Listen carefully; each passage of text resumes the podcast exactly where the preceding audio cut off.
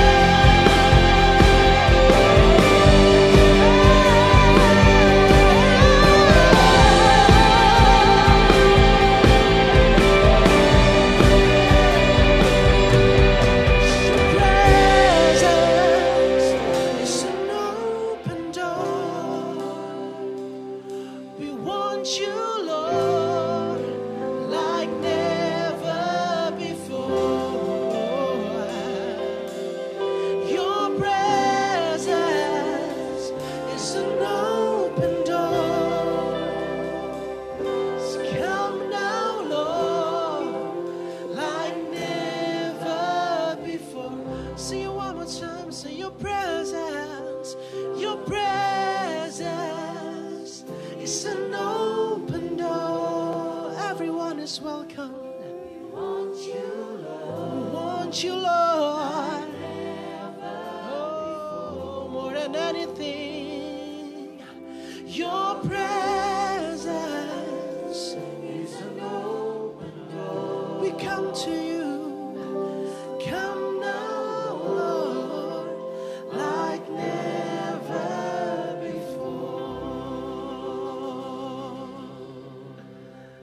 Jiwa kami mengharapkan Engkau lebih dari segalanya Tuhan.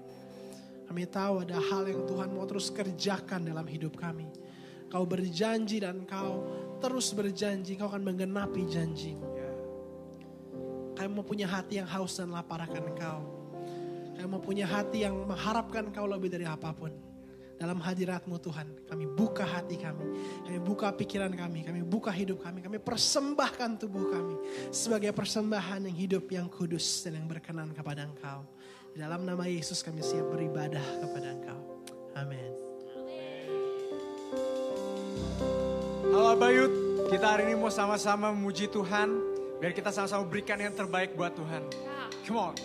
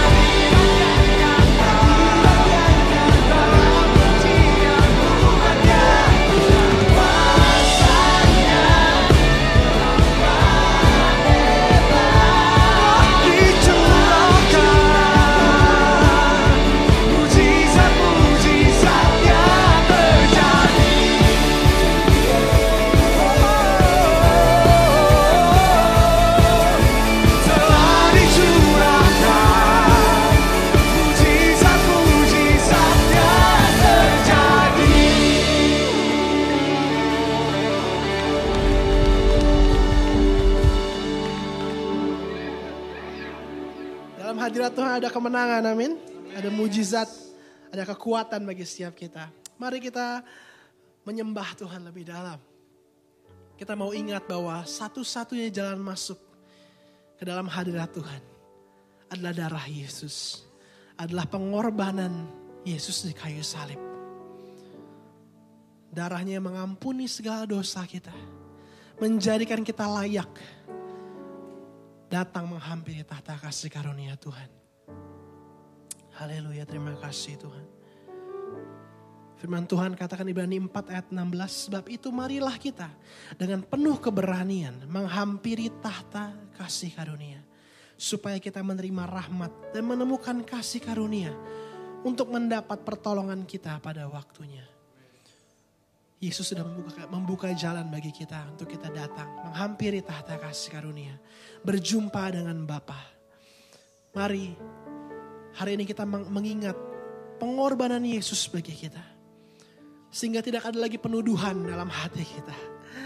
Tidak akan lagi keraguan bahwa engkau dapat berjumpa secara pribadi dengan Tuhan, dengan Bapamu. Oh terima kasih Tuhan. Mari naikkan syukur atas kebaikan Tuhan dalam hidupmu. Mari naikkan syukur buat pengorbanannya. Oh, buat pengampunan dosa.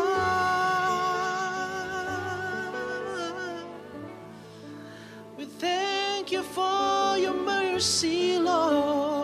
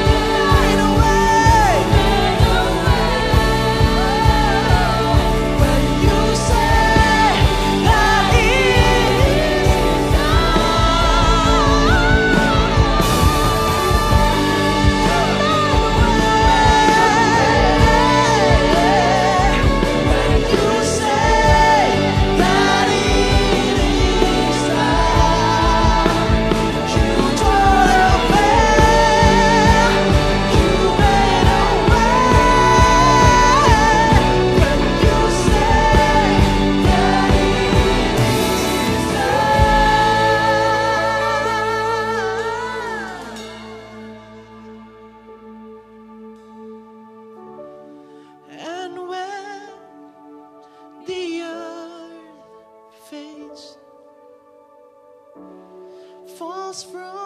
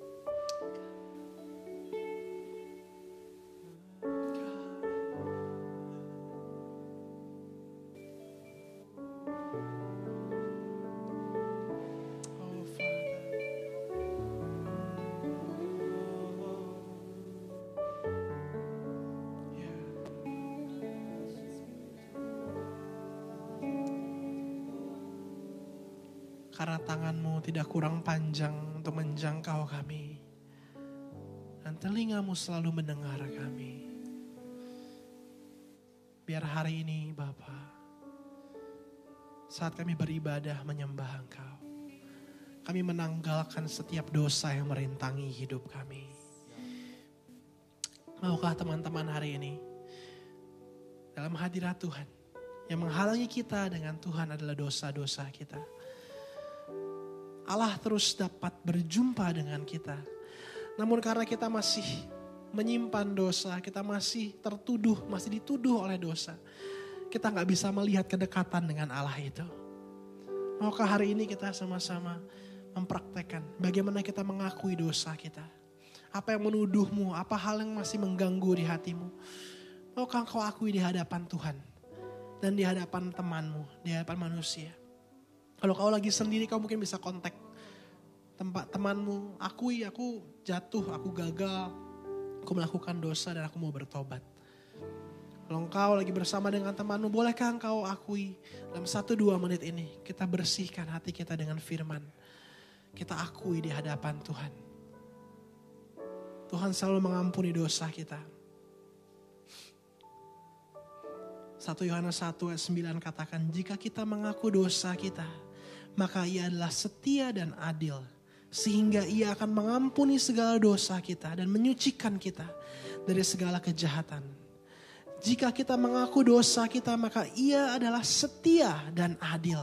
Sehingga ia akan mengampuni segala dosa kita dan menyucikan kita dari segala kejahatan. Allah rindu bersekutu dengan kita. Bapa rindu bersekutu dekat dengan kita. Maukah kita meresponi kerinduannya? Maukah kita meresponi ajakan dia untuk kita bersekutu dengan dia, intim dengan dia tanpa ada dosa yang merintangi.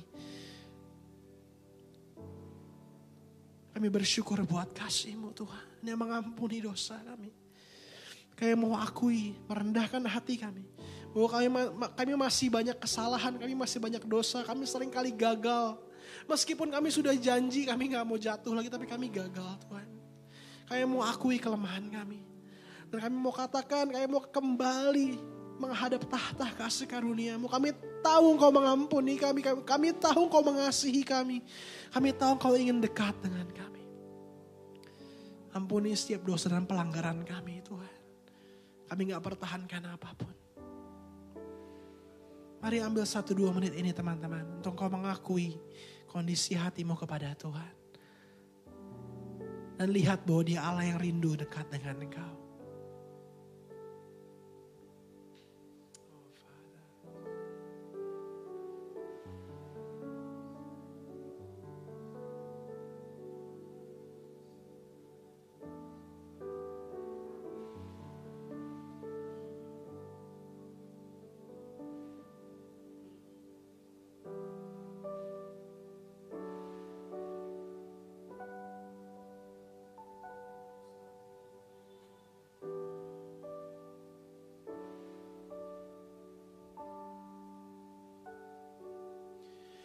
Ku cari wajahmu. Temukan kasihmu. Kau bukan Tuhan yang jauh dariku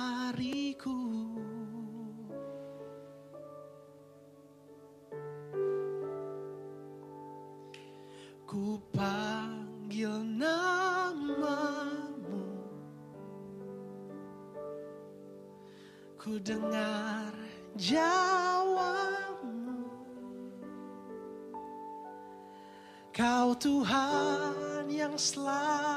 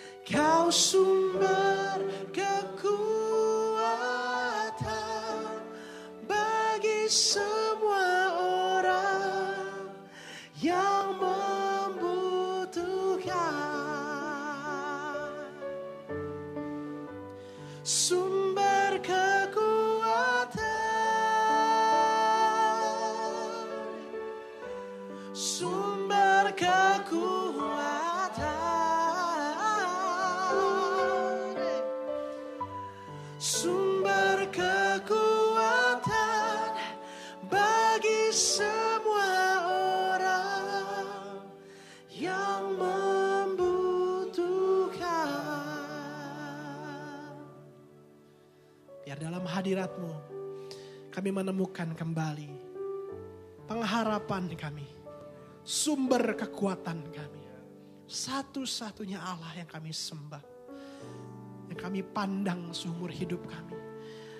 Biar tidak ada Allah lain di hadapan kami Tuhan.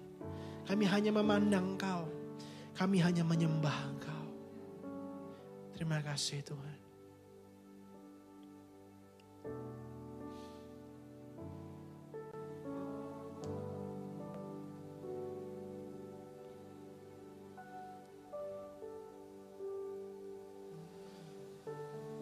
Kita bersyukur bahwa Allah kita adalah Bapa yang penyayang. Tidak ada agama yang memperbolehkan umatnya menyebut Tuhannya dengan sebutan Bapa. Tapi di dalam kekristenan kita, Tuhan mau kita memiliki hubungan yang paling akrab dengan Dia memiliki sebuah persekutuan kasih. Tuhan dengan umatnya seperti seorang bapa dengan anaknya. Teman-teman kita bersyukur bahwa Tuhan begitu mengasihi kita. Kita bersyukur bahwa dia begitu terlebih dulu rindu dekat dengan kita. Daripada kita rindu dekat dengan dia. Dia terlebih rindu melebihi kerinduan kita. Kita bersyukur bahwa karena kematiannya, kita, telah dilayakan untuk kita datang ke hadiratnya. Apa yang jadi penghalangmu hari ini? Apakah dosa? Apakah kelemahan? Ketahuilah bahwa dosa dan kelemahan kita telah dikalahkan oleh kematiannya 2000 tahun yang lalu. Apa yang menjadi pergumulan kita hari ini? Kita ingin memiliki kehidupan yang berkemenangan. Dia telah buktikan dengan kuburnya yang kosong. Tanda kita telah memiliki kemenangan. Teman-teman, hari ini mari kita bersama-sama kita menyadari kasihnya, kebaikannya. Menarik kita dengan hebat untuk datang kepada dia. Kalau kematian yang membuka jalan, membuka, membelah tabir, untuk kita dapat datang ke hadiratnya. Tapi kematiannya juga membawa kita untuk tinggal di dalam hadiratnya. Teman-teman teringat dari kisah Maria dan Marta. Yesus bukan hanya mau untuk kita datang ke hadiratnya, tetapi juga tinggal senantiasa di hadiratnya. Di Lukas pasal yang ke-10 ayat 38 sampai yang ke-42. Lukas 10 ayat 38 sampai 42. Kita tentu telah mendengar cerita ini, mungkin dari kita sekolah minggu gitu ya. Judulnya Maria dan Marta. Ketika Yesus dan murid-muridnya dalam perjalanan, tibalah ia di sebuah kampung. Seorang perempuan yang bernama Marta menerima dia di rumahnya. Perempuan itu mempunyai seorang saudara yang bernama Maria. Maria ini duduk dekat kaki Tuhan dan terus mendengarkan perkataannya. Sedangkan Marta sibuk sekali melayani. Ia mendekati Yesus dan berkata, Tuhan, tidakkah engkau peduli bahwa saudaraku membiarkan aku melayani seorang diri? Suruhlah dia membantu aku. Tapi Tuhan menjawabnya, Marta, Marta, engkau khawatir dan menyusahkan diri dengan banyak perkara. Tetapi hanya satu saja yang perlu. Maria telah memilih bagian yang terbaik yang tidak akan diambil daripadanya. Amin. Sebenarnya kalau kita baca kisah ini, sekilas terlihat seperti Tuhan gak suka ya dengan Marta. Apa yang dilakukan Marta baik. Dia sibuk melayani, melakukan segala sesuatu. Ya kalau kita mungkin sekilas baca, kayaknya Yesus gak suka nih sama apa yang Marta buat. Ya. Tapi malah Yesus justru lebih suka sama Maria yang cuma duduk, duduk aja dan hanya mendengar. Teman-teman ayat ini nggak lagi bicara atau Yesus nggak lagi sedang berfokus kepada perbuatan. Yesus nggak lagi berfokus kepada perbuatannya Marta atau perbuatannya Maria. Tapi Yesus berfokus kepada sikap hati mereka. Maria memiliki sikap hati untuk duduk diam di kaki Yesus. Teman-teman kalau kita melihat budaya dulu, murid-murid adalah orang yang selalu duduk di kaki rabi. Murid adalah seseorang yang selalu mengikuti rabi ke mana pun rabi pergi. Makan bareng dengan rabi, tidur bersama dengan rabi, pelayanan bersama, bercanda bersama, fellowship bersama, beristirahat bersama. Murid adalah orang yang paling dekat dengan Rabi. Bahkan sampai ketika Rabi share tentang kebenaran, share tentang Allah. Murid-murid adalah orang-orang yang duduk diam dekat kaki Rabi. Duduk memperhatikan, mendengarkan suaranya, menerima arahannya. Hal itulah yang dilakukan oleh Maria. Dia memiliki sikap hati seorang murid. Teman-teman kalau kita menyebut diri kita seorang murid, seharusnya kita adalah orang yang paling dekat dengan Rabi. Orang yang paling sering mendengar suaranya, duduk di kakinya, menerima arahannya dan tuntunannya dalam hidup kita. Itulah yang dilakukan oleh Maria dia memiliki sikap hati untuk senantiasa duduk di bawah kaki Yesus. Itulah tinggal di hadiratnya. Itulah koram deo. Bagaimana setiap hari, setiap saat, Maria memilih bagian terbaik yang tidak akan pernah diambil daripadanya, yaitu duduk dekat dengan kaki Yesus. Tetapi kalau kita lihat Marta, Marta memiliki sikap hati yang berbeda. Alkitab bilang Marta itu khawatir. Yesus bilang kamu khawatir Marta. Dan menyusahkan diri dengan banyak perkara. Perbedaan Maria dan Marta terletak pada sikap hati. Sikap hati Maria adalah sikap hati yang melekat kepada Rabi. Teman-teman, Yesus adalah Tuhan dan Guru kehidupan kita. Maria memiliki sikap hati yang melekat kepada Yesus. Tetapi Marta, hatinya Marta tidak berada di tempat di mana Yesus berada. Hari ini teman-teman, bukan berbicara tentang setiap hari, setiap jam kita harus duduk menyembah Tuhan. Bukan tentang itu. Bukan tentang apa yang di luar. Tapi tentang sikap hati. Apakah hati kita selalu berada di mana Yesus berada di sana. Itulah sebuah sikap hati yang Yesus inginkan. Marta sibuk dengan banyak perkara yang ada di hatinya. Bahkan dia khawatir. Apakah engkau seperti Marta yang penuh dengan kekhawatiran? Mungkin kau khawatir dengan hari esok. Tapi Yesus sudah berkata, aku ada di sana. Apakah engkau khawatir penuh dengan penuduhan karena apa yang terjadi di masa lalu? Tapi Tuhan sudah selesaikan apa yang terjadi di masa yang lalu.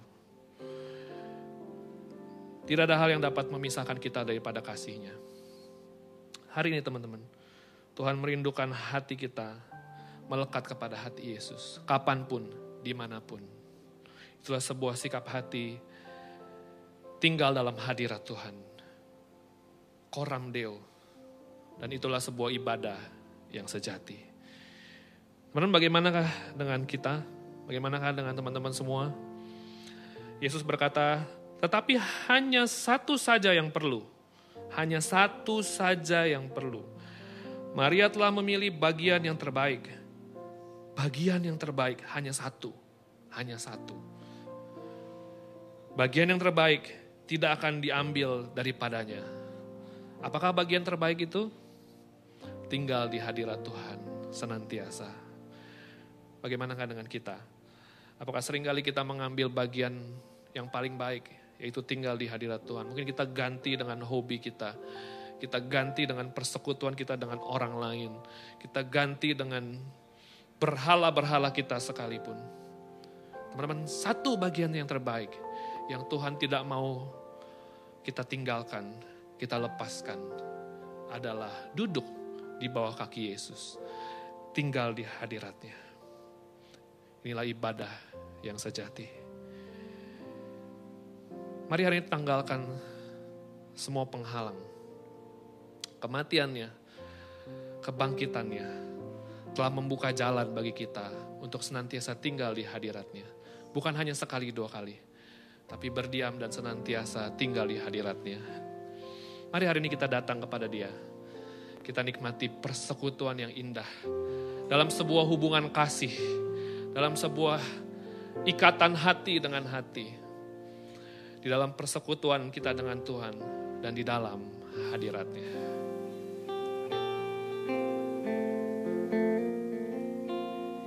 Di hadiratmu tempat yang ku rindukan nafas hidupku dan sumber kekuatan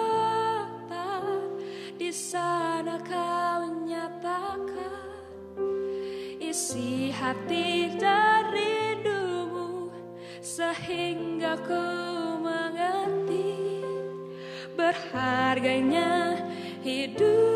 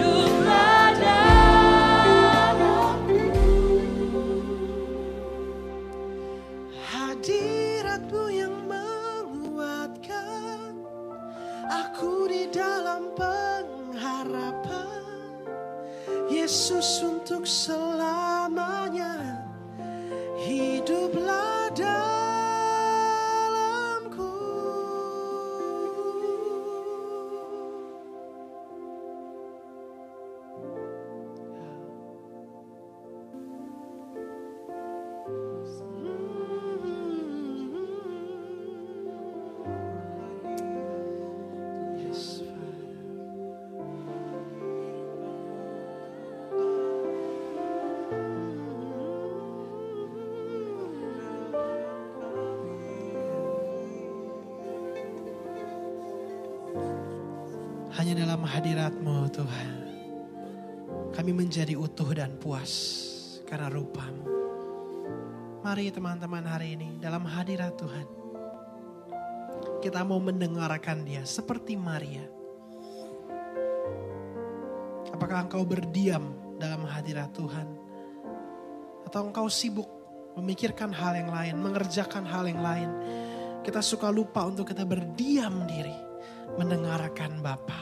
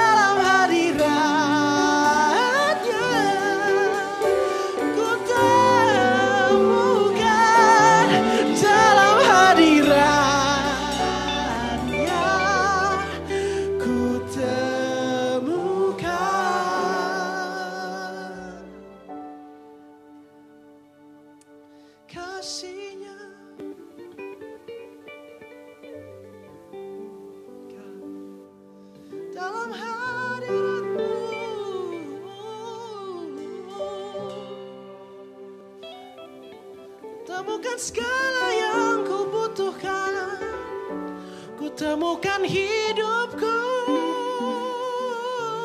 Dari pandanganmu Ku temukan kekuatan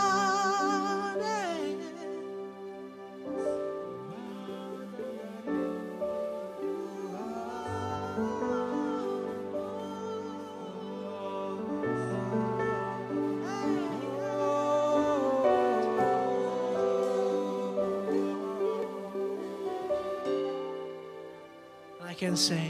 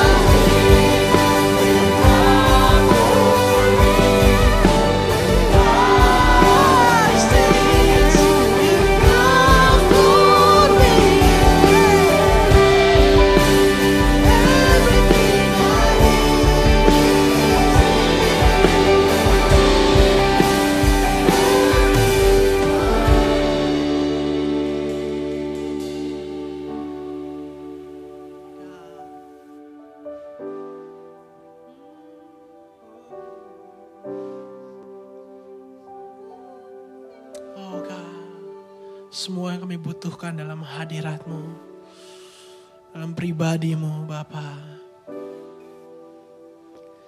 Dalam hadirat Tuhan maukah engkau mendengar seperti Maria. Mendengar apa kata Bapamu dalam dalam hatimu, dalam hidupmu.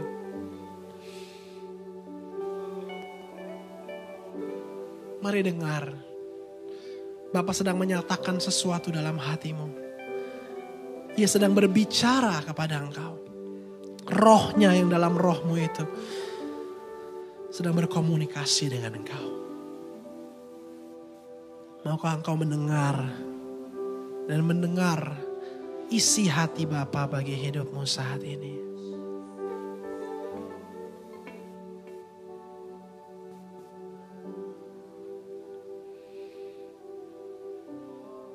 Mari responi dia dalam hadiratnya. Bapak mau kita meresponi dia. Responi dengan ucapan syukur. Responi dengan sorak-sorai. Responi dengan dengan komunikasimu dengan dia. Setiap responmu dia tunggu. Dia menantikan itu. Terima kasih Tuhan.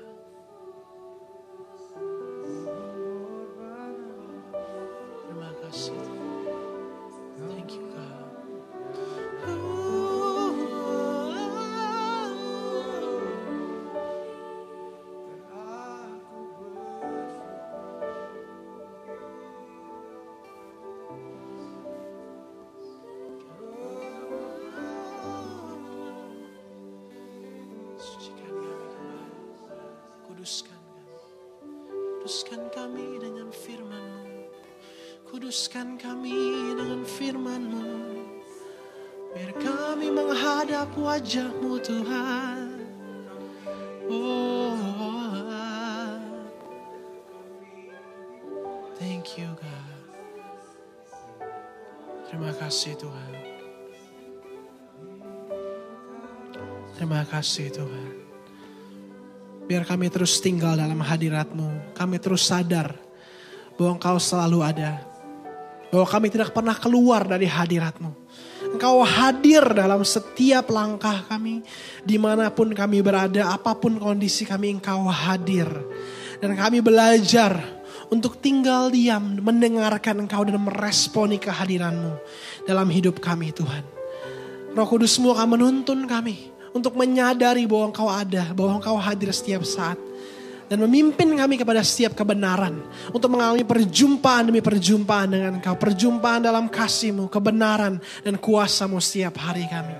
Buka mata hati kami Tuhan. Buka telinga rohani kami supaya kami terus melihat dan mendengar Engkau. Apa pun kondisi kami Tuhan. Kami terus melihat dan mendengar Engkau. Dan kami meresponi suara Bapa kami. Dalam hadirat-Mu Tuhan. Terima kasih Bapak. Dalam nama Yesus kami bersyukur buat waktu ini. Buat fellowship, persekutuan dalam hadirat-Mu Tuhan. Dalam nama Yesus.